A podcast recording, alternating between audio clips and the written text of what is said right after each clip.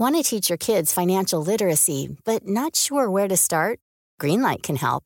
With Greenlight, parents can keep an eye on kids' spending and saving, while kids and teens use a card of their own to build money confidence. As a parent, you can send instant money transfers, set up chores, automate allowance, and more. It's a convenient way to run your household, customized to your family's needs, and the easy way to raise financially smart kids. Get started with Greenlight today and get your first month free at greenlight.com slash ACAST. I'm Sandra, and I'm just the professional your small business was looking for. But you didn't hire me because you didn't use LinkedIn jobs. LinkedIn has professionals you can't find anywhere else, including those who aren't actively looking for a new job, but might be open to the perfect role, like me. In a given month, over 70% of LinkedIn users don't visit other leading job sites. So if you're not looking on LinkedIn, you'll miss out on great candidates like Sandra. Start hiring professionals like a professional. Post your free job on linkedin.com slash spoken today. Many of us have those stubborn pounds that seem impossible to lose, no matter how good we eat or how hard we work out. My solution is PlushCare. PlushCare is a leading telehealth provider with doctors who are there for you day and night to partner with you in your weight loss journey. They can prescribe FDA-approved weight loss medications like Wegovy and Zepbound for those who qualify. Plus, they accept most insurance plans. To get started, visit plushcare.com slash weight loss. That's plushcare.com slash weight loss. Hey there, Liberty listeners. Uh, Netta here, and I'm so excited to bring to you the first of many vendor partners that we're going to hook you up with. This is going to be not only the place where you get the download on how women are launcher, launching and growing their various ventures, but also on how you can take advantage of these perks that are going to be coming your way. And today we are going to introduce to you Canopy. You may have heard Canopy's interview. If you haven't, check out Sarah Magadoff. She's uh, one of the most um, prolific designers that's out there doing some great work in branding. And we're glad that you're going to be able to take advantage of her. If you're ready to build a brand that draws your dream customer close, reflects your values, and ushers in your next phase of growth, you need to check out Canopy. Canopy is a boutique creative studio offering both graphic design and branding solutions for smart, confident entrepreneurs just like you ladies. Over the years, they've refined their process of design to ensure a customer experience that's simply unforgettable. I know this firsthand because Liberty has been able to take care of Sarah. Uh, I mean, to, to take advantage we do take care of Sarah, but we take advantage of Sarah and all that she's been able to to offer us in terms of really taking a close look at who we're connecting to, how we want to connect them, and building that cohesive brand. Canopy does this by leveraging your unique differentiators and messaging to attract hearts, not wallets. And all this is topped off with exceptional design. To begin the Canopy process, you'll fill out a worksheet designed to evaluate your target audience, top performing competitors, visual style, and your mission. Canopy will then create a comprehensive brand rulebook that will include a custom mission statement, core values, brand persona file, brand vocabulary, brand filters, and so much more. And trust us, when you have a lot of different people working on your brand, this really comes in handy. It becomes your guidebook and your rule book to all things that are your brand. They'll then create your brand's visual language by determining a color palette, type palette, mood board, photographic style, and finally set you up with a new shiny website, marks, and any other chosen collateral so that you're ready to launch or relaunch like a pro. Now, space is limited, so don't wait to act. Head on over to madebycanopy.com backslash liberty for her. Again, that's made by canopy, M A D E B Y C A N O P Y dot com backslash liberty for her to claim your spot. And they'll send you a free digital download with three simple tips for getting more done while working less. And now you can lead an even more enriched life, which is what they're all about. So check it out and don't forget to tell them Liberty sent you.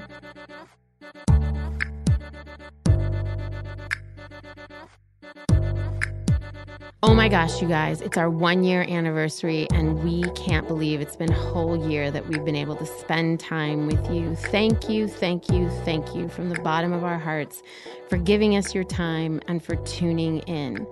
Through each of these interviews, we hope to inspire and equip you to consider your own possibilities. We want you to hear from different women pursuing various ventures to help ignite your curiosity. We also want to provide you with a peek behind the entrepreneurial curtain, giving you the real story to better support launching and growing your own dreams. Please let us know how we can better support you by emailing us at info at libertyforher.com. Any suggestions you have or any women you want to hear from, we want to know. We're always looking for ways to better scaffold this journey for you. So, thanks again for making up this audience of 13,000, over 13,600 listens in 50 countries. Can you believe it, guys? We're so thrilled. And to help celebrate this milestone, we'd love to ask you to leave your rating and review on iTunes. I know a lot of you have asked, How do I do that? So here are a few simple steps. If you have an iPhone, go to that purple Apple podcast icon. It's already on your phone, you didn't have to download it. So check that out. Click on it and go to the search option. You know, the little magnifying glass on the bottom. Type in Liberty Sessions click on the copy that will pop up. Then you'll see my face. Click on that giant picture, then scroll down to the bottom where it says rating and review. Click on it and write a review. Leave us your favorite moments, share what you like about the podcast, and leave us a star rating too. We'd love to see that. We know it takes a minute, but it's super helpful to know what you like. We also want to be able to tell our advertisers that we're worth spending their ad dollars with. That's what's going to sustain this show long term. So please leave us this rating and review. And now on to the show.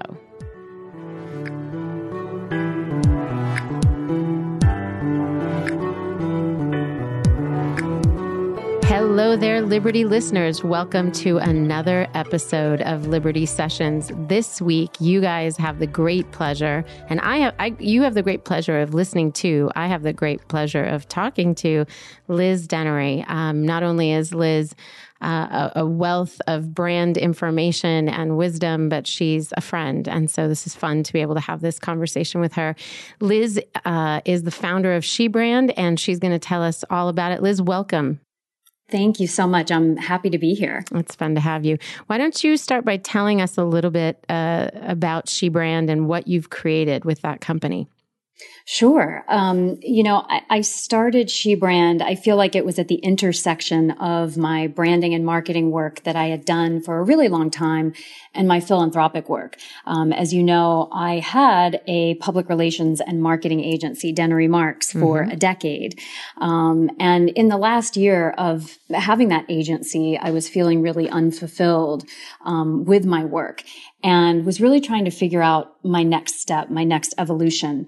Um, and I was driving home one night from a meeting with a mentee. Um, I had worked philanthropically for Women in Need in New York and then uh, with Step Up Women's Network here in Los Angeles. And I was driving home and the word she brand literally just popped into my head. I call it a, a universal download. um, and I literally had to pull over and I felt like, oh my gosh, this is such a simple thing, but why can't I use my 20 plus years of marketing and PR and branding experience and specifically help women? And literally within a month, a month and a half, I had downsized my agency. Um, I kept uh, just a small handful of clients because financially it made sense to do so while I built another company and She Brand was born. And that was towards the end of 2008. And then She Brand was born in the beginning of 2009. I think I was meeting you right at the tail end of uh, Dennery Marks because I remember being introduced to you um, as the founder of that, and you were also launching She Brand. So it was right around that time that I believe we first met. Is that right? Yeah, it, it was an exciting time. Yeah, when you had um, LTD. Yeah, that's right. That's right. Yep. And you were also you talk about your work with Step Up, which was actually really. Um, you were a great part of that in the launching years and in the startup years. How did that inform what you wanted to create with She Brand? You know, I was working with um, at risk teen girls, one of the things that Step Up is so well known for and does so beautifully is mentoring young girls between uh, ninth and 12th grades and, and preparing them for college.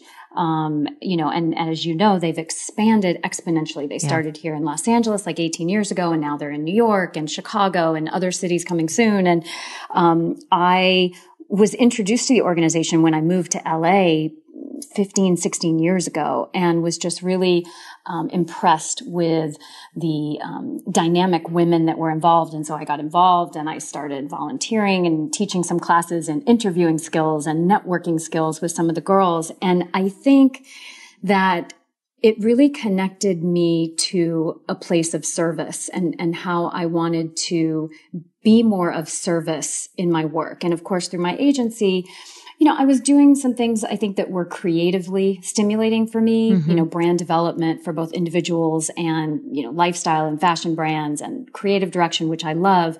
But I think the piece that was missing was more of, you know, how am I going to change the world? You yeah. know, what is my, what is my contribution going to be? Um, and because of my mentorship role with Step Up and then eventually uh, joining their board and then chairing the board, um, I realized, wow, I, I can really make a significant impact having had all of this experience mm-hmm. um, and having worked with big brands for such a long time, you know, why can't I apply that specifically to women and also work with companies that market to women, helping them to communicate more effectively and to connect with women. Um, so that's really where it came from. And I, did, I asked that specifically because I know that you were working with. Um, sort of glamorous brands and glamorous individuals and notable celebrities and have doing this other work which I think, you know, in our 20s and even in our 30s to some degree is the dream. That's the goal when you go into public relations. Like you had achieved that. And I wondered if the step up work had caused you to sort of pause and say, well, wait a minute, how can I impact through, not just as a volunteer, not that that was just a just, but how can I also do that uh, it, through my work? Um, and I just, I believed, I guess, knowing you that that was part of the equation. That was part of the pulling over at the side of the road and saying, well, wait a minute, there, has got to be something else here. Is that true, or am I making that up? Because yes, I, I think to a certain extent, it certainly grounded me mm-hmm. quite a bit. Um, and it was funny because in all my years of working in in PR and marketing, um, you know, over the years, as I was doing it for a long time and became more and more experienced, I started to have, and, and I started to get older. Um, I had younger women coming to me and, and, you know, with a little bit of stars in their eyes uh-huh. and seeing the glamour of it all. And it, it, from the, from the outside looking in, it can be, particularly, you know, I worked in New York for six years. I've been in LA for 15 years. It can look very glamorous from the outside. Mm-hmm. Um, you know, I started my career in fashion working at Harper's Bazaar. So, you know, it sounds wonderful and there were some amazing experiences and, and, you know, I certainly was able to build an incredible network. But the reality is, you know, maybe it's glamorous about five to 10% of the time. And the rest of the time, it's just really hard work. Sure. And did that did that inform the kind of day you wanted to have, the kind of week you wanted to have when you thought about what She Brand could be? You'd done sort of the hustle part of it. Were you looking also to pivot from a lifestyle point of view? You know, it, it wasn't until I had my son mm-hmm. that I really looked at you know, a, a, change in lifestyle and a change in schedule and, and how I wanted to live my life. And, and, you know, flexibility became an even higher priority. Um, I think as entrepreneurs, we want to own our own schedule. I think it's one of the many reasons that we leave the nine to five or, or the nine to nine world. Yeah. yeah. Um, you know, the, the irony, of course, is, you know, when you start a business and, and particularly in those early years, you know, you're working even more hours, right? Because it becomes a 24 seven type of thing. but you own it. So it's, it's a completely different thing. But, but I think actually having a child really changed my perspective, um, and my values even of, you know, what's really important. How do I want to spend my time? Um, you know, I've always had a really strong work ethic and I, I love my work, um, most days. And so, you know, for me, it's more of, you know, the balance of, okay, when do I want to work? How much do I want to work? And, you know, when can I find the time to do other things that I love. And of course, the highest priority, which is spending time with my son. Sure, of course. And so when you thought about what She Brand could be, um, now that you had a son and you thought about the way you could create an offering that allowed for that flexibility, did that play a role in um, how you perhaps changed your day to day work within the within the agency. I know you have brand breakthrough consultation. I know you have the She Brand audit. You were working one on one with some people that had come, you know, kind of you carried over from Dennery Marks. Like what what shifted lifestyle wise and what did you create to accommodate that flexibility? I think, and, and to be totally candid, it's really only been in the last couple of years because even though I downsized my agency, I still, I, I was a little bit split because I still maintained the agency model for a long time mm-hmm. when I started She Brand. You know, because I had worked with larger brands for so long, I continued to work with them. And, you know, so much of it is word of mouth when you've been in the industry for a sure. long time. So I continued to work with large brands, with retainer clients, and I was also working with individuals, you know, the services that you mentioned, like the She Brand audit and, you know, the brand consultations that I do. Now I'm much less of an agency model, which was very intentional. Um, because in my experience, having run my own agency for a long time, um, you know, it's incredibly time consuming. Um, you know, and I also didn't, you know, when I had my PR firm, I had you know quite a few employees and you know lots of independent contractors and now um, i can operate on a leaner um, or in a leaner way, right? Where I have more virtual, uh, independent contractors. Sure. You know, we, we have people on our team in Chicago. We have people on our team in New York. Um, and then of course there are a couple of us here and I actually prefer that. Um, and it definitely fits into my intention to have more flexibility um, and to spend more time with my son. And so, what are the things that, so there are people listening that are wondering, well, what are those things? How do you create that flexibility? How do you package your work so that it allows for that sort of flexibility? Can you tell us a little bit about that? Sure. You know, one of the biggest things is, you know, I batch my days. So I don't see clients on Mondays and Tuesdays. Mm-hmm. Um, Mondays are writing and admin days. Um, Tuesdays, I often will, I will take meetings, um, not necessarily client meetings, but other things that I'm working on. Um, it, it, might actually even be personal meetings. And then Wednesdays and Thursdays are client days. Um, and that's when my assistant books um, whether I'm meeting with somebody in person or whether it's virtually or over the phone. Um, you know, those days are for client calls and meetings. And then Fridays, you know, I try to, you know, what, what I call fun Fridays and, you know, meet a girlfriend or two for lunch, um, do you know, podcast. do something yeah, yeah, exactly.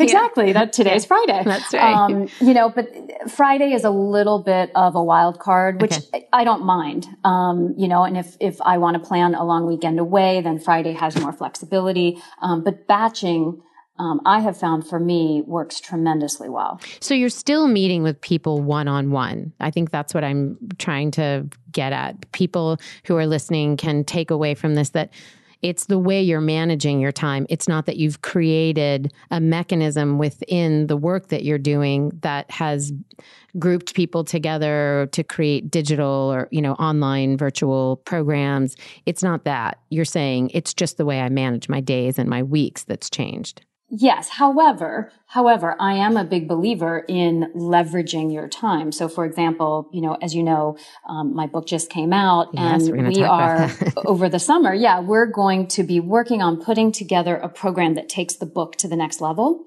um, and most likely uh, launching it um, in early fall. Okay. Um, but definitely before the end of the year. Um, that will take people through the book and beyond and will also give them access to me in a group setting. Okay. Um, so, so we are doing that. Absolutely. I'm a big believer in both. I'm, I'm a big believer in, you know, multiple avenues of reach, yeah. multiple avenues of income, um, multiple avenues of creativity. I get bored pretty easily. So I like variety. Yeah. I, I, I hear you, sister, loud and clear.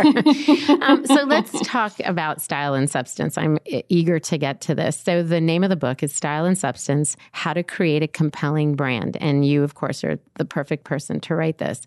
Um, and by the way, congratulations. On your first day, you hit the number one bestseller in both branding and marketing for small businesses on Amazon. That's no small Thank feat. you. That's huge. I, it was it was exciting and extremely humbling, yeah. Netta, at the same time because I I truly did not expect that right out of the gate. So it was amazing.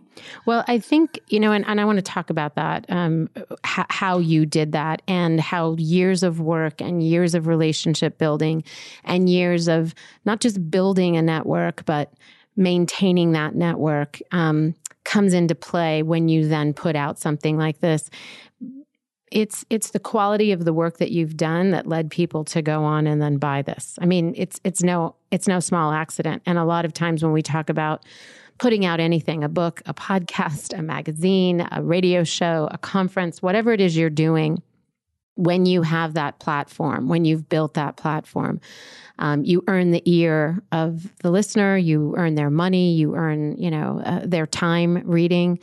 And I think you've done that and you've done that well. So I'm surprised that you were so Thank surprised. you. I mean, I hear the the humility in that, but you did your homework um, and you've done your homework for for a long time. So it's it's Yes. not a surprise to me. Well, as as they say, you know, it it, it uh, took ten years Yeah. to be an, a success, Yes. right, or an overnight success. Yes. we actually have that exact quote from Marley, a friend of both of ours, who said that. She said it took 20 years to become an overnight success. Yes. So it's, Yeah. Mm-hmm. that's true. That's true. So tell us a little bit. Um, I mean, I think we can glean a lot from the title, but tell us a little bit about what the book is about. And I want to know why you wrote the book. There are so Mm. many things out right now on the importance of brand. And I think social media has really brought that to the forefront for the layperson. Those of us who come from a marketing uh, or communications background knew that. But now it's, it's a whole new world. Um, Yes. Is that why you did it? Tell, tell us what's behind that. Well, there there are a couple of reasons, um, you know, and the first, which is a more surface reason, it's not less important, but um, you know, I, I really saw a need for it. I saw nothing else in the marketplace that effectively did the brand foundation work, which is the work that I do with so many clients. You know, I, I see so many women putting the cart before the horse when it comes to marketing their businesses, you know, and they get whiplashed by every bright, shiny marketing object. Mm-hmm. And they're wondering why nothing's working and they're not making money and they're not as successful as they know they can be. And I think a big part of that is because they haven't done the brand foundation work, which is really an archaeological dig, if you will, of your brand. It's figuring out, you know, who am I? What do I stand for? How do I want to be perceived in the world? Why am I doing the work that I'm doing? You know, who am I doing it for? What am I delivering? What's my promise of value? All of these are really, really important questions. Um, you know, in addition to how am I different? You know, if I'm going to stand out, I need to differentiate myself. Um, and so style and substance, it, it's a workbook. So it, it is meant to be worked through. It's, it's, it's a bigger paperback. It's eight by 10 and there's plenty of space for writing in it. There's lots of questions. It's the same questions and exercises that I've used with clients for years and years. And so I wanted to create a valuable resource that was less than $20 that, you know, many, many women anywhere could buy and that it would be tremendously valuable for them if they use it. And so, you know, that was sort of the surface reason of, of why I wanted to do it. I saw a need. I saw that there wasn't already a great resource out there. And, you know, here was my 25 years of experience. And I thought, you know, I, I want to channel this in, into a book, into a workbook, into a guide. Um, and, and that was, you know, the, the first reason. The second reason, which I think is a much deeper reason and, and in my mind, probably more important is, you know, I woke up uh, the day after the 2016 um, election. You know, after I peeled myself up off the floor, and you know, I think many women yeah. did. It was a hard and day. it it was a great awakening of sorts. You know, I had already been thinking about writing this book. I, I would say I've been thinking about it for the last couple of years, but I hadn't started it. You know, as of November 2016. And so the election happened and I got really angry. Hmm. And, you know, I, I said to myself, okay, you know, I have to do something about this. You know, I work with women. I love women. I believe in women and we need more women to step up to say, I can do this, to use, to connect to their voice, to use their voice, to take a seat at the table, to get involved and, you know, to, we need more women in positions of power in the business world, in the political world. And we need to give women the tools and resources that they need so that they can make this happen. You know, whether it pertains to their confidence level um, and their self-esteem, whether it pertains to their business acumen and the tools that they need, whether you know, it, it's about building their brand, you know, so all of these things, right? Which is why, you know, I, I came up with uh, the tagline of building their confidence, their brand, and their bank account because, you know, it's all intermingled and it all is connected to power. Having a compelling brand as a woman in business equates to power. Mm-hmm. And we need more women in power than we ever have before. And so that, amen. That was the deeper, yeah, yeah that was amen. the deeper reason. And it's interesting as you talk about it, and you specifically said in business, but I can imagine. I guess because I know people who have created ventures that are not necessarily for profit businesses. They are writing books, not as a part of their business like you, but just independent of a business. They are starting nonprofits. They are, um, you know, creating documentaries, producing documentaries. They're doing things that are not necessarily traditional business endeavors. And what I say is those are still entrepreneurial endeavors and they still require a brand. So I can imagine a lot of people wanting to get their hands on this book to develop their social media presence, their social media brand, so that they could launch something in the future that could be a money making company, or so that they could align who they are, who their core values are with this nonprofit endeavor. So I just want people to hear one, am I right? 100%. Yeah. And what's so interesting about that, Netta, is you would be surprised at how many women say to me, both in passing or, you know, in a business environment, you know, oh, well, I'm a person. I'm an individual. Yeah. I'm not a brand. And I say, well, yeah. you are a brand. Whether you're intentional about it or not is the issue. Yeah. And, and I mean, even, even if I think of, you know, women who are, I actually know somebody who puts together whatever she puts together for meals. Um, she creates really healthy meals. She puts them on social media, and there are like a slew of moms that I know from our school that follow her. And she's not a blogger, she's not doing anything intentional. And I'm like, gosh, if she just branded this and created some consistency in what she was doing, she could one day monetize this if she wanted to. And I'm not trying to take a hobby, you know, not everybody needs to take their hobby and monetize it, but there's right. opportunity there if she just did XYZ. And this kind of book is exactly what she probably needs to get in her hands to do so or to see the value of it to see what it can right. what it, what it can do um, tell us about your decision to self-publish because we've had this conversation um, several times i can think of three particular times where we've had somebody go the direction of traditional publishing and we've had somebody talk about the the virtue of self-publishing and that it put more money in her pocket and she had more control. Um, tell us why you chose to do that um, and tell us how it's been now that you've actually done it. Absolutely. Well so you know don't forget as you know, my background is marketing and PR. So, you know, I have that as an asset for, you know, promoting my own book, if you will, number one, because, you know, and I, I think a lot of people already know this, but, you know, big publishing house, uh, publicity departments are notorious um, for not always doing such a great job. Yeah. Right. Mm-hmm. Particularly for the first time author, uh, the small business person. Um, you know, that, that's number one. Number two, you know, I didn't want to go through a slow, dragged out process. Yeah. Um, which, you know, can often you start sending pitch letters and proposals and, you know, it can take a year, even longer, even to get a proposal picked up. Like I, I was ready. Like I said, when I woke up, you know, whatever was it, November 7th, um, or November 8th, uh, 2016, like I was ready to go. Um, so that was number two. I, I just, I was ready to go. I didn't want to wait for anyone else. And I already had the resources and the tools to do it myself. And then the third and probably the most important piece is I already have a platform. Yeah. And I already have an audience.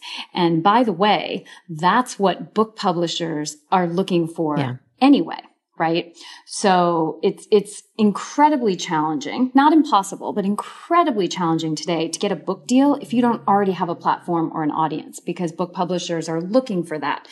You know, I, I just felt extremely confident in both my material and my ability to get it out there that to be totally candid, it, it, didn't even really cross my mind to go the traditional route. Yeah, that you would do. I knew that I wanted yeah. to do this myself. And don't get me wrong, Netta. If you know, if a big publisher comes to me next month and says, you know, we really love this book and we want to get it out on an even larger scale, you know, would you have a conversation with us? Of course I would. Sure. You just validated everything that we've heard and having written a book myself, my own experience. I went through um, and and I realized how kind of lucky we were um, in in that we went through a big publisher, and I say luck by saying we knew somebody who knew somebody who kind of turned things around quickly for us. So that luck was somewhat created, but in all honesty, it was it was it was an unusual situation. So we got our book published by McGraw Hill. What um, what I loved about what you said that's absolutely true is, and this was years ago. So we didn't have the support um, in terms of the publicity. We had a platform, which is why they agreed to to do the book in the first place. And it was a small platform, but it was a platform. Um, the distribution was the biggest asset that they provided. And mm-hmm. uh, and you saying look don't get me wrong if somebody came to me and could scale this of course that would make all the sense in the world. Um, the margin is something that you're not talking about and i'd love to talk about that because i think that's an important piece. What you get when you go through a major publisher is very very little. Um, and the distribution is sort of the only asset that you have, their ability to move it quickly. But even since I published, the landscape has shifted so much, not just because Amazon is available, but because of what you said, the marketing piece of it, the building a platform on multiple platforms, you know, or built on multiple mediums is uh, through social media is something that just didn't exist back then. And exactly. so your ability to scale that even within your own means and your own sort of micro economy has shifted. And then your ability again going back to the margin issue is you can just make more. It's just it it makes on paper a ton more sense. Yes. Although I I will share with you that I'm really not making very much on this book. Part of it is because it's an expensive book yeah. to produce. Be, being a creative director and, you know, for me, the look and the feel, the texture, the everything brand. about the book. It had to be consistent br- with your brand. 100%. Yeah. And so it's a full color book. Yeah. It's eight by 10 in size. It has a matte cover. Um, I mean, it's a beautiful physical book. And so it's very expensive to produce, but that's a choice that I made mm-hmm. because I went in knowing that the book itself was not necessarily going to make me a lot of money. That that wasn't even in the top ten reasons of why I wrote the book. Mm-hmm. Um, but I knew that you know there are other people who you know are going into it saying, "Well, I really want to make money on my book, or I have to make money on my book," and you absolutely can you probably just can't publish a full color eight sure. by 10 workbook. sure. And you know what? Honestly, I mean, you say you know people who would, who want to do that and, and can do that. And I actually don't, I don't. I think most people I know have done what you're talking about, however they've published, that they really, unless they're you know, uh, an author who's written multiple times and that is their livelihood. That's different. But for mm-hmm. the most part, um, people who are experts who are putting something out to uh, to share their expertise are generally doing it in an effort to build that brand and to scale that information. And it's not always a, it's not directly a money making effort. Now, my guess is that by doing this, you're going to have more people knocking on your door and saying, "Can I hire you one on one?" That that's going to be a byproduct of that. Is that was that part of the intention? You know, I, I think the intention for me is, is more long term with some of the programs and the products that I want to create moving forward. You know, if, if as a byproduct, there are more people that come knocking at the door and saying, you know, we want a consultation, we want an audit, then that's great. But as you and I know, as one person, um, you know, you yeah. can only handle so many clients. And, you know, what happens for me, um, which is a great thing, um, you know, I often end up having a waiting list because of that. Yeah. Um, you know, and so I can only do so much. And, and I have very, I have pretty strong boundaries around what we were talking about earlier about how much I'm actually willing to do, you know, one on one, which is why, you know, the, the book was sort of the first step. And then the next step is to create um, you know, a digital program, which I, I, created a program back in 2012 just as a test. Um, I don't know if you remember I the do awesome remember brand. It, actually. I think we talked about it on um, yeah. on LTD. Yeah, I do remember. Yeah, and you know, we had some great content, and you know, I really just did it as a test to see um, how much I wanted to be involved. Um, and so it was a great training ground for me for that. Um, this time around, you know, and, and some of the content is still completely relevant and, you know, I, I would include, um, but I want to do it a little bit differently and, you know, m- make it more timely for today. Um, you know, but, but that's really, um, sort of the next step, the next phase from the book, you know, yes, the book is a visibility booster. There's no question because if you look at it from a media standpoint, you know, the media, they're they're not going to be interested in you, you know, just because you think that you're fabulous and that you do good work, right? there there needs to be more of a story there. There needs to be something that's compelling. There needs to be either something that's brand new and interesting or and or there needs to be something that's tied into the current conversation or something that's going on from a current event standpoint. You know when i teach people about you know being press ready and, and how to work with the press i talk about that a lot. Like you know you just knocking at a reporter or a journalist's door and saying hey i'm here. I want to be covered. You know that definitely does not work right?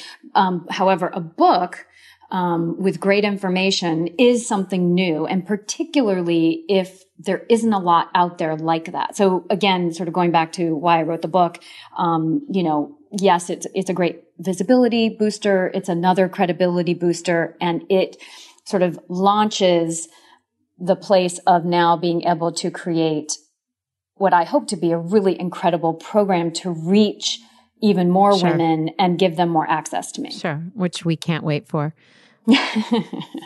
so, Liz, SheBrand not only specializes in supporting women, and you've articulated that really well, but there's a give back component. You talked about your own nonprofit work um, with Step Up and the how meaningful it is for you to support women and in this particular political climate. You've hit on those things. Would you consider uh, SheBrand to be mission driven as a company? Would you is that part of what you're doing on this earth Absolutely. Yeah. You know, I, I think that it is one of the biggest reasons that I started SheBrand in the first place. You know, I, I truly want to create an army of badass women, which mm. to me, I love means, that visual. Yeah. I hear which, Beyonce in the background. there, there you go. But, but it really means, you know, I, I want so many more women to connect to their voice, to mm-hmm. use their voice, to not be afraid, to step into their power. I mean, we, unfortunately, we still live in a very patriarchal society. You know, that, that is changing and the tide is turning. Um, and there are great campaigns out there right now, um, you know, where we see that happening in real time. Um, but yes, the mission is 100% to create more confident, successful women who are making money because money equals freedom and often mm-hmm. power, mm-hmm. Um, you know, who can then take a seat at the table, you know, and so whether that's running their own business, getting involved, more involved in their community civically, you know, running for office. Um, I've gotten really involved with She Should Run in the last year um, because our missions are very aligned, mm-hmm. Um, just in terms of getting more women into leadership roles. Um, you know, I, I just think that the world will change when women step up. Sure.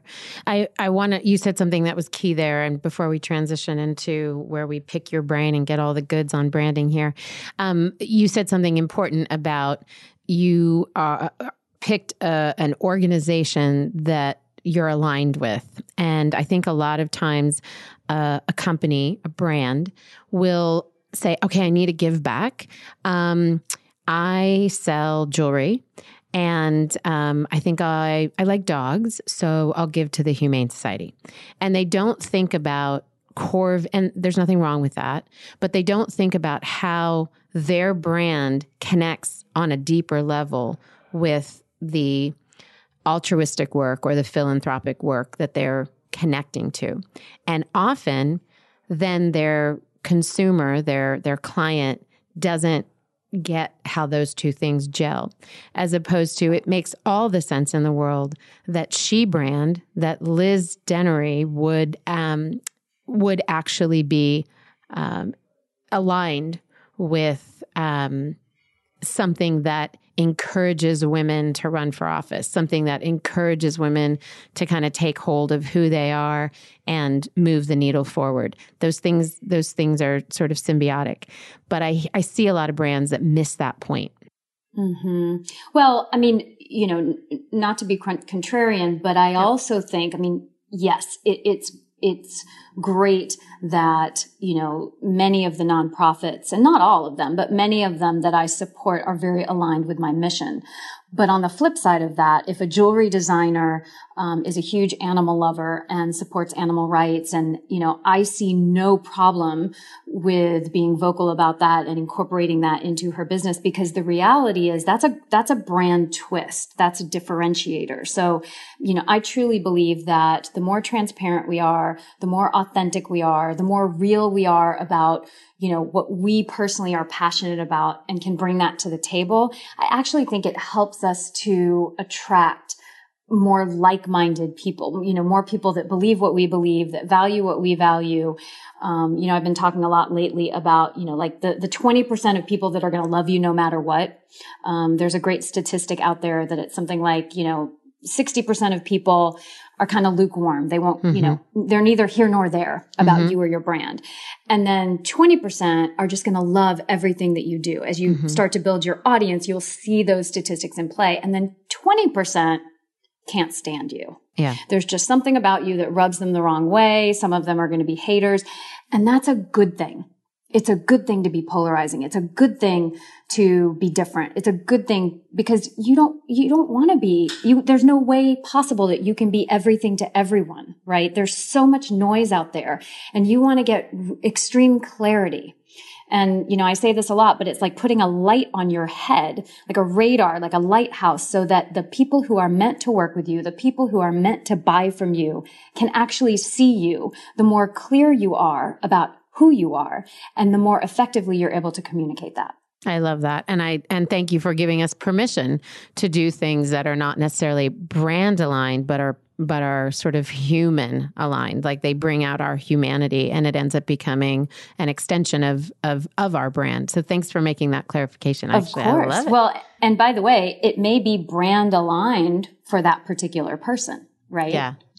Yeah. So, okay. So that's an interesting distinction. You're making the brand more the person than the company, where I was making the brand more the company. Is even, that- even if it were the company, even if it were the company and the company, you know, it's a jewelry house that supports animal rights. Right.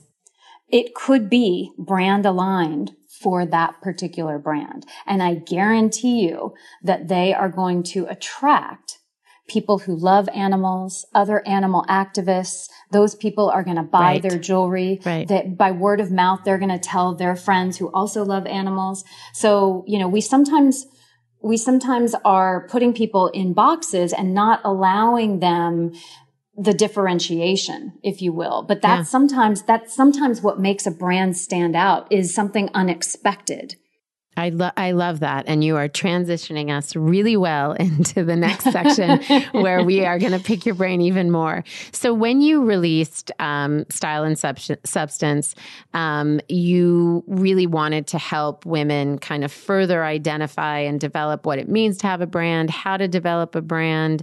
What do you think has been the biggest distraction for women in doing that and in not creating a focused message?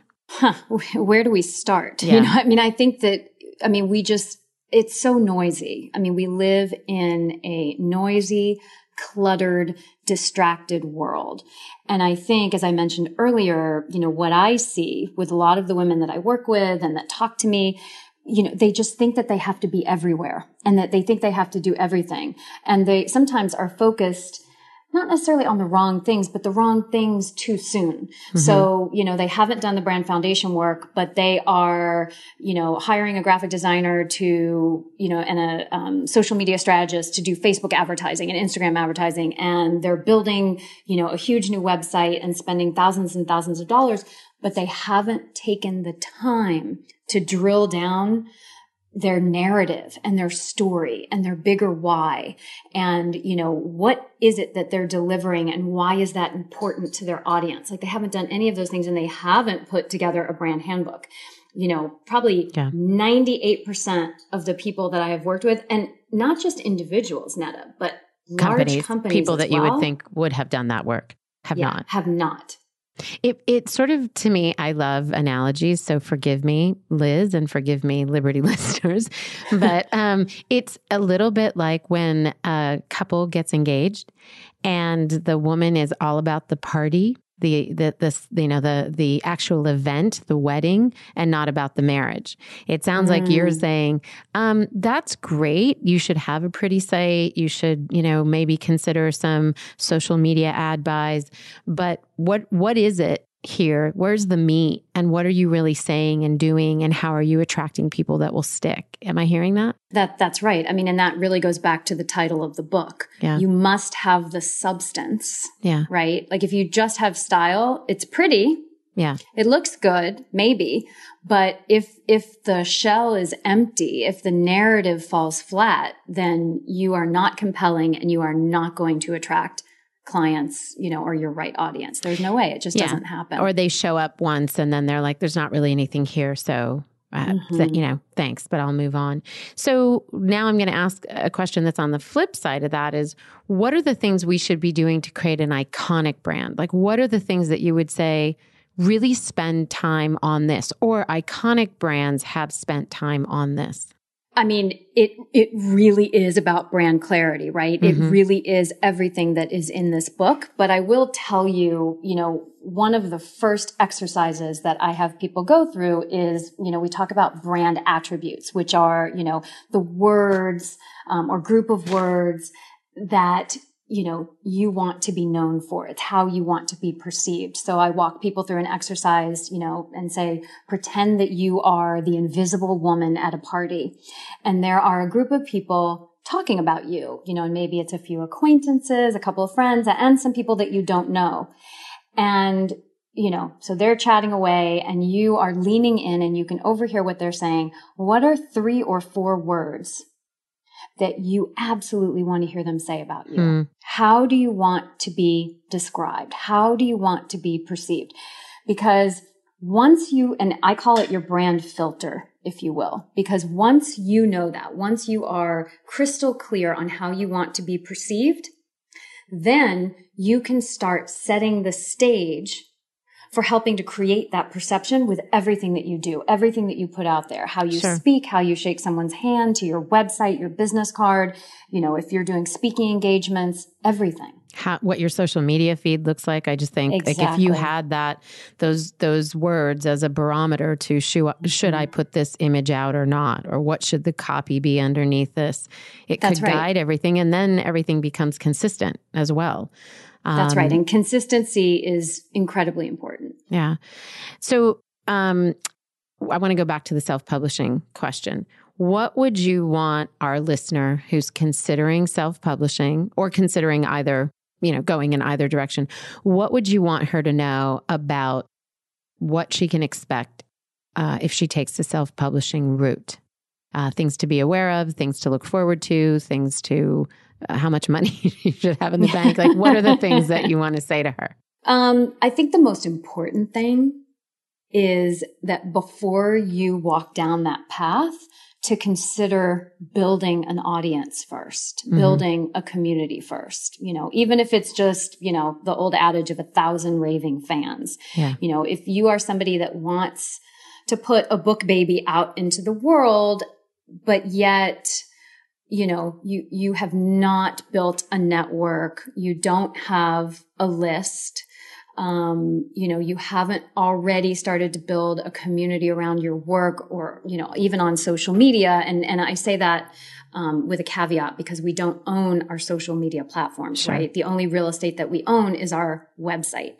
Um, however, you know, if you have a significant, um, following, for example, on Instagram, that could be helpful. You just don't own that following. Um, so I think the most important thing to consider first is do I already have an audience in place? Because if I'm going to self publish, I'm not going to have the weight or the scale of a major publishing house behind me putting mm-hmm. my book out there. Like it's going to be 100% up to me. So do I have the audience? Number one. And number two, do I have the know how in terms of getting my book out there, right? Like pitching the media, sending it to um, freelancers and writers and producers and, you know, that sort of thing. Because I think the most disheartening thing in the world is when somebody does that and they don't have an audience and, you know, they, they put their book up on their website and they hear crickets. Yeah. Yeah. I was just talking to a client the other day about it wasn't about a book, but just a new brand that she had developed. And she said, You know, you spend all this time and energy. And here she is, somebody who's been in business over 12 years and is running mm. a very mm. successful business. And she said, We've developed this other arm and it's pretty and it's beautiful and we're doing all the right things and the product's ready to go and inventory is full and we're, we are all geared up. And we, you know, push the live button on the website and crickets. And so, even when you have a built in audience, that can be the case. So, all the more reason to make sure you're engaged with those people and that they are a thousand raving fans, not just a thousand people on Instagram. Uh, I, exactly. I, think that's a good distinction. One thing that you that you did that I want to point out, you just so you said earlier, you know, releasing these books to you didn't use the word influencers, but you talked about media. But you did something that was so smart that's probably to to most people makes all the sense in the world but i just want to i just want to share it with our audience you made sure you had a, a digital copy of your book and you could release that to people that you wanted to help you spread the story that the book was available and i That's thought that right. was such a smart thing to do because it's an expense to get rid of. I mean, you just talked about how much it cost you to make the book, and um, now you've got to you've got to let go of one of those um, hard copies. You've got to package it, and you've got to find the address of the person that you need to send it to, uh, the snail mail address, versus the email that you can get this out to. Now, I know people who wouldn't do that because they would say, "Well, I don't want to give this away." I don't want to I just I worked really hard. I need somebody to to be able to to buy the hard copy or I only want to give the hard copy out because then they can't like send my digital copy to five other people, which uh, of course I won't. But what why did you give yourself permission to do that and why would you tell somebody else, "Hey, it's okay. You need to do this?" You know, I think that it's very much coming from an abundant place. Yeah. number one. yeah. Um, I, no. I just do not have a scarcity mentality. I, I truly believe that there is, you know, plenty of work for everyone. Mm-hmm. Um, you know, and that we have to be true to ourselves and know that, you know, our, our work stands alone. And I, I also realize that somebody could, you know, take the digital copy and use the work as their own and, but they're not me. And yeah. they never will be. And so I'm, I'm very confident in that you know, more importantly, also though, I just want to get it to as many people as possible. And as we were talking about earlier, like I, I, wasn't looking at the book itself as something that was going to make me mm-hmm. a lot of money, not the book. Maybe, you know, as we talked about down the line, as I create more and there's more visibility and, you know, those types of things, absolutely, then it creates, you know, more income for me, um, and the ability to, to live the life that I want to live. But, you know, I, I never even really thought twice about it from a place of, oh, you know, I don't want people to just give this away because I actually do. And I've had a couple of I had a woman reach out to me on Facebook um, who's in India who wasn't sure that she could get it. And I said, well, just give me your email address and I'll send you the digital copy. You know, like, wow. I, I mean, it's, it's just, and, and the people that buy it, you know, thank you so much. Yeah. Um, you know, it, it's a beautiful book and I'm really proud of it. So, you know, when you spend the eighteen ninety nine, you know, for the book, you are getting something really beautiful. Um, the digital copy by itself does not convey that. It's a sure. different experience. Well, it's and still- I can't wait to get my copy to dog ear it, to you know, circle some things. Although it sounds so pretty, I might not want to put a pen to paper. but there, there are some things that I, I, I want to do um, that the the digital copy doesn't allow for. And just hearing you talk about your willingness to share this, not just with this woman in India, but just coming from this place of abundance makes me want to buy a copy. I, I want mm. to support that effort. So thank you. Thank you for um, showing us how to do that and, and how you. living in abundance um, can be. Um, can, can be done. I mean, it's a great model, what you just said. Now, I, I want to go back to the election and um, I want to go back to you saying I, I was angry. How do you take that anger and package it in your brand? And should we stay away from that or is that a good thing? So it's such a great question, by the way. And I, I spoke with somebody last week about this because she is a feminist as well and really wants to talk about you know the times that we find ourselves in and you know she wants to be involved politically and but she's nervous and she feels like every time that she posts something that has like a political bent to it that you know, people either respond negatively to it or they don't respond at all and she gets nervous and she takes it down. Um, you know, I'm a believer that, that anger comes with so much information for us. It tells us what we value. It tells us it, what's important to us. It's, it's a passion, right? And so, you know, what we were talking about with after the election, you know, I just was furious. Mm-hmm. Um, that a man who, you know, obviously is a sexual predator is obviously a bigot and a misogynist and many other things as well, you know, could achieve the highest level of office in our country, you know, and, and the other people that he brought in with him likewise, right? So, you know, I, yes, I got really angry. Um, and it's interesting because it did, shape shift my brand a bit. You know, SheBrand evolved with me, mm-hmm. um, because I am very vocal. You know, I, I am a feminist. I'm, I'm a big believer in the word and, you know, it, it's one of the reasons with the book we have style and substance. You know, I, I love the ampersand because I think women get put into very confining boxes and we get labeled um, in a certain way and it's very black and white. And it couldn't be farther from the truth, right? Because we are multifaceted, we are dynamic, you know, so I can be a staunch feminist and love men, right? Mm-hmm. I can, you know, come from the fashion industry and still love style and fashion and love politics and want to be involved and be an activist. So I think it's very empowering in that way. So to circle back to your question in terms of anger, I think anger can tell us a lot about ourselves and what we value and what we care about and can help us connect to the, to our all important voice. And, you know, for some people, it might be a personal thing. For some people, it might bleed into their business as it has for me. Um, because so much of my business is supporting women, right? And women, um, and marginalized communities and the LGBTQ community and, and, you know, are at risk right now.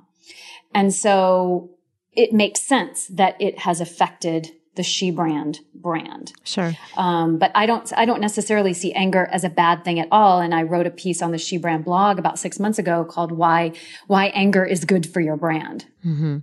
I, I think I'm listening to you and I, being a recipient of the SheBrand emails have, have seen how you have shaped or reshaped the brand because of this, because you are passionate, because it's um, something of great import to you. But I, I want to just say this one caveat of you've been able to do it in a really meaningful way. And I don't, by that, I don't mean that you did it in a way that didn't piss people off. I'm not, I'm not saying we should water down our message, but you were able to, to articulate why it was important to you, what was important to you.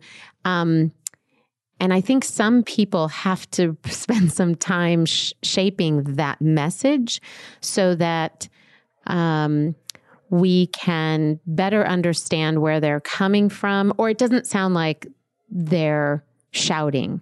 It sounds, right and even that I want to take back. I'm not sure there's anything wrong with shouting when there's something to shout about, but mm-hmm. it's, I think there's a lot of noise out there that isn't helping. It's just noise. Yeah. Mm-hmm. And so I'm with you on the anger, but I just have to to say to those people listening that this doesn't mean you get on Facebook and rant.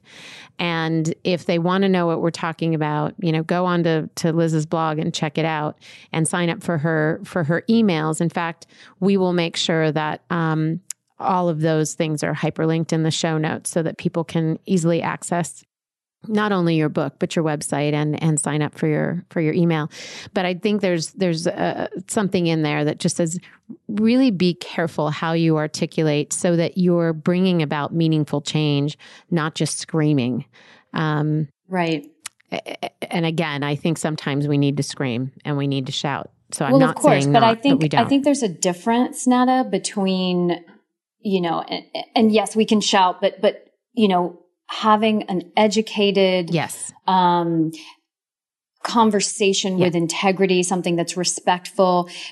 There's a huge difference between the ranting and the insulting. Yes. Great huge. distinction. That's a great. The, the, we're going to hang on to that one. That's a great right? distinction. Yeah. Yeah. Yeah. Um, okay, I'm excited for people to actually read that blog post. Um, I, have read it, so I like excited. it. I think it's a good one. I think it's powerful because you know, it's not, it, it's actually not always easy for everyone to connect to what they're most passionate about. And anger can sometimes provide clues. Yeah. No, that's a it's it I, that's a great way to articulate that, and for people to sort of figure out what that is, what does what that does mean for them. And to go back to some other piece of wisdom you shared with us like you don't we don't really care about the 20% like if we're being really effective the 20 that don't like us just reinforce that we have a strong brand identity that we're we are aligned with something and our core values values are being revealed Exactly. Well, and, and I'd like to add to that, you know, as my brand has shifted, um, as I've become more vocal, as I've connected to even more of what's important to me, you know, people have unsubscribed from my list. I have mm-hmm. gotten, you know, a hateful comment here or there or a hateful email. And sure, nobody likes getting hate mail and, sure. you know, nobody likes to read, you know, nasty things, but I actually think it's a good thing. Like I'm glad because, you know, we want to shed those people from our communities, from our tribes, because there, there's no place for them there, you know, and they're, they're never going to be your people. Um, so it's better that you find out and you let them go so that you create more space for the people who are meant, you know, that 20% that, you know, are going to love you and support you and value the same things that you value. I love that. Thanks. Um, more wisdom from Liz Dennery, my friends. Um, Liz Dennery Sanders, by the way, I keep forgetting the Sanders. I apologize.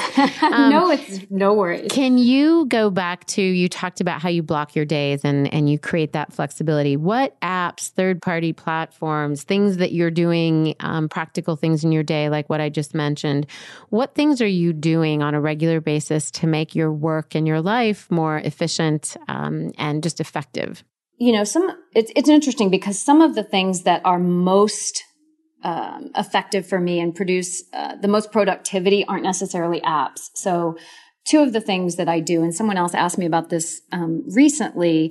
One, and and when I'm doing them, by the way, because you know it, there are days when I fall off the wagon, but you know when I, the night before, or, you know, when I'm ready to close shop for the day, I write down and I put it on a post-it note on top of my to-do list, the three most important things that I need to get done the next day um, you know, and, and usually those things have to do with, you know, moving the needle in some way in my business. So if I'm working mm-hmm. on a program or if I'm working on a, a, creative project for a client, you know, and there are a few tasks that need to get done. So that's what goes on that list. So three most important things. That's number one. Number two, when I'm working with my timer, it is magic. Um, Literally, I keep a like your timer on your phone. Uh, I don't use the one on my phone. Oh. I actually have a small kitchen timer oh. in my office. Okay. And Love it's it. it's kind of a riff off of the Pomodoro technique. Are you familiar mm-hmm. with the Pomodoro yeah. technique? Yeah. And it's working in I think it's 20 minute increments, which I found too short for me. I mm-hmm. found that it, that was actually a bit distracting to, to be, you know, beeped every 20 minutes. So what I do is I set my timer for 50 minutes. Mm-hmm. And, you know, and I often use it on those specific three things. The three things that I want to get done that day, you know, is Brian Tracy. I think he has a book called Eat That Frog. Like, you know, do the things that you don't want to do or yeah. that you feel some resistance to for whatever reason. Just get that done first because you will feel so good. And then the rest is just frosting on the cake, right? And so. I set my timer for 50 minutes and then and I don't, you know, check the, I turn the phone off. I don't check email or check email or social, you know, I'm working on whatever project I'm working on. And then for that 10 minutes, I get up, I stretch a little bit because I don't like to sit for, you know, long periods of time. And, you know, some of my clients are virtual, you know, some are, you know, New York or wherever. Um, or if I'm doing some writing, which I do a lot of, you know, you're sitting quite a bit. So I get up, I stretch, I walk around. Sometimes I take my shit pickles, my dogs, Lola and Henry for a walk. Um, just to take a break. And then I go back and I set it for 50 minutes again. And I find that even if I just get two of those done, if I get three done, I'm a rock star. You know, three cycles of 50 minutes, you can't even imagine how much you actually get done yeah. in that, you know, because we mess around so much. Yeah. You know, we check our and phone and we're checking yeah, the email. And, exactly. So, you know, those two things alone um, are huge productivity boosters for me. I also just recently, my online business manager uses um, Todoist um, and that is an app that I recently discovered in the last month and I have started using it because I, I'm very much a, a, paper and pen girl still, and I like having a handwritten to-do list. But what I was finding is, you know, I would have a notebook in my office, and then I had a notebook by my bed, and I carry one in my purse, uh-huh. and it was just kind of all my to-do lists were all over the place. Um, and so what I realized is the one thing that is always with me is my phone. So I've started trying to transition myself to an electronic to-do list using Todoist. And so far, so good. You know, I used it through the, the preliminary couple of weeks of the book launch. Um, and it felt really good to have everything in one place and also just to check them off as they got done, obviously. I love that. Um, and and we'll have that uh, included in the show notes. Uh, Liberty listeners, don't don't worry. We've got all of all of Liz's goodies will be um, there for you for the taking. Um, any apps besides that one, or is that kind of that's I one. use I use the Dropbox app. Okay. I mean, it's not yeah. sexy, but um, I really it's like Dropbox a lot. Yeah, yeah. No, Dropbox um, is for um, real. And I also recently transitioned our email hosting to um, Office 365 in yes. the cloud mm-hmm. because I was just tired of. I wanted everything um, consistent across all my platforms and devices. So my laptop to my desktop to my phone to the iPad, you know, everything. And my, you know, I have a virtual assistant in Chicago and I have an assistant here in LA. But now my virtual assistant in Chicago has access to everything um, because she's on the system as well. And so, awesome. you know, we're, we're kind of loving that. That's awesome. Mm-hmm. Um, so, really quickly, just one sentence, one bit of parting entrepreneurial advice that you have for our listeners. Oh, God, Netta, you're limiting me to one sentence. I know. Um, I know. I would say, can I have uh, two different ones? I think the 1st thing is um, it's it's a marathon, not a sprint. Yeah you know, as cliche as that sounds, like I just no, see true. people yeah. running around like crazy. And in that same vein, I, I actually think is um, you have to slow down to speed up.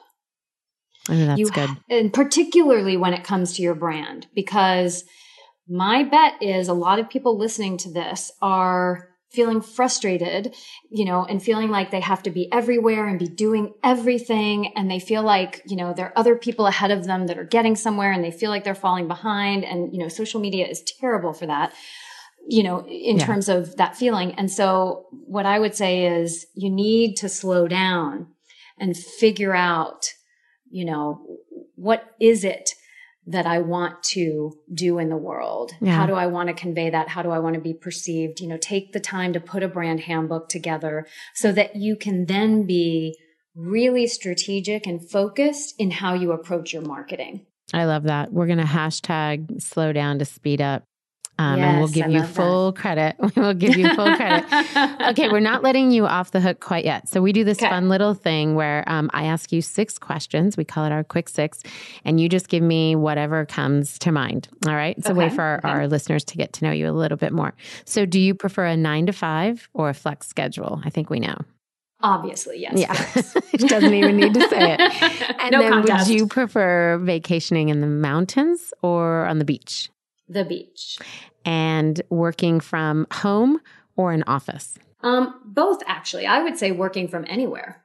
You just you just like to be able to be flexible. Flexible. I mean, I have an office separate from my home. Yeah. Um, but I get some of my most productive, focused, like writing and content creation work done at a local coffee shop. Okay. So just kind of whatever the mood, wherever the mood takes you.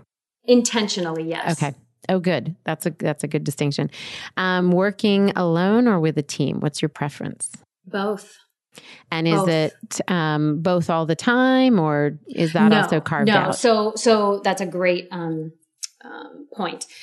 I, I, need both. I need time mm-hmm. alone, particularly for writing, content creation, you know, focused strategy. But I also love absolutely love collaboration and I have such a great team. Um, and by the way, that also goes with, you know, some of the clients I work with that have their own teams, um, some of the larger brands, you know, sort of collaborating with them. So mm-hmm. I need both. It's sort of that creative energy that that yes. comes from other people, yeah. Mm-hmm. And mm-hmm. I always say this is the hardest question, so take your time if you must. Do you prefer mm-hmm. Thai or Mexican food? Mexican. Oh, not even a question. You went no, right there. I mean, I, I really like Thai, but I love. okay. I mean, you know, if people ask me what would be my last meal, you know, guacamole and chips would probably yeah. be in there somewhere. I will be with you because I mean, not okay, because good. I want to be there for you, but also because it would be my last meal too. um, and then this podcast is called Liberty Sessions. Our mm. brand is Liberty, um, and we really we we came up with that name because we wanted to see women liberated through pursuing their own venture, pursuing what's important to them and their calling. What does it mean for you, Liz, to be liberated? It it means to be at choice. Hmm. It it means to have the power to choose to live life on your terms. That's it. I think you just dropped the mic. That's that's that is it. Liz, thank you so much for your time. Thanks for thank um, your you. wisdom, for making yourself available. I am so excited to get my hands on a hard copy.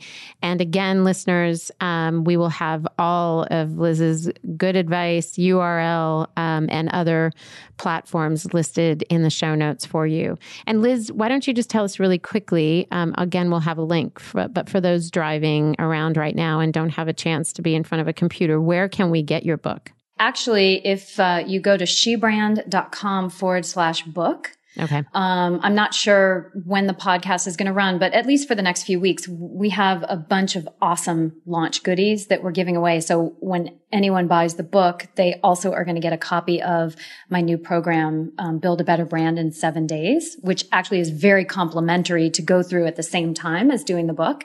Um, we also have uh, a brand clarity worksheet, um, and I'm going to be doing an exclusive Q and A call in March for everyone that buys the book right now. Awesome. Um, and so that they will get a spot on that Q and A call with me. Oh gosh, okay. We don't want to miss any of that, so we'll, yeah. we'll definitely list that that link. Yeah, it's easy. It's just shebrand.com forward slash book. Okay, awesome. Liz, thanks again. And Liberty listeners, we will see you guys next week. Take care. Thank you. Bye.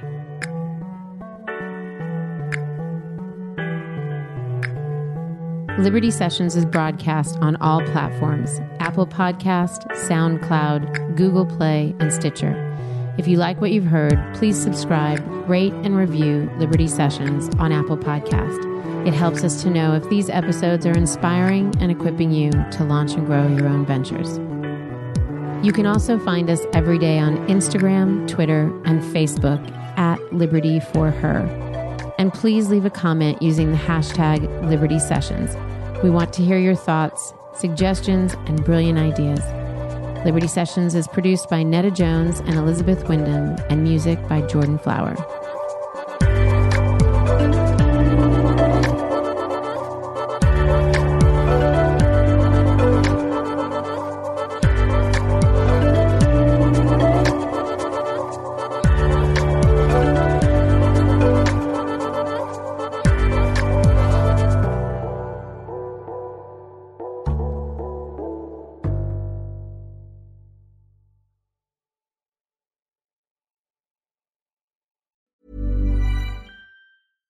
Catch yourself eating the same flavorless dinner three days in a row?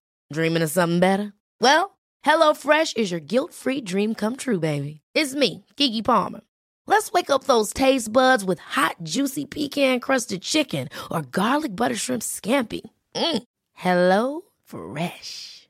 Stop dreaming of all the delicious possibilities and dig in at HelloFresh.com. Let's get this dinner party started.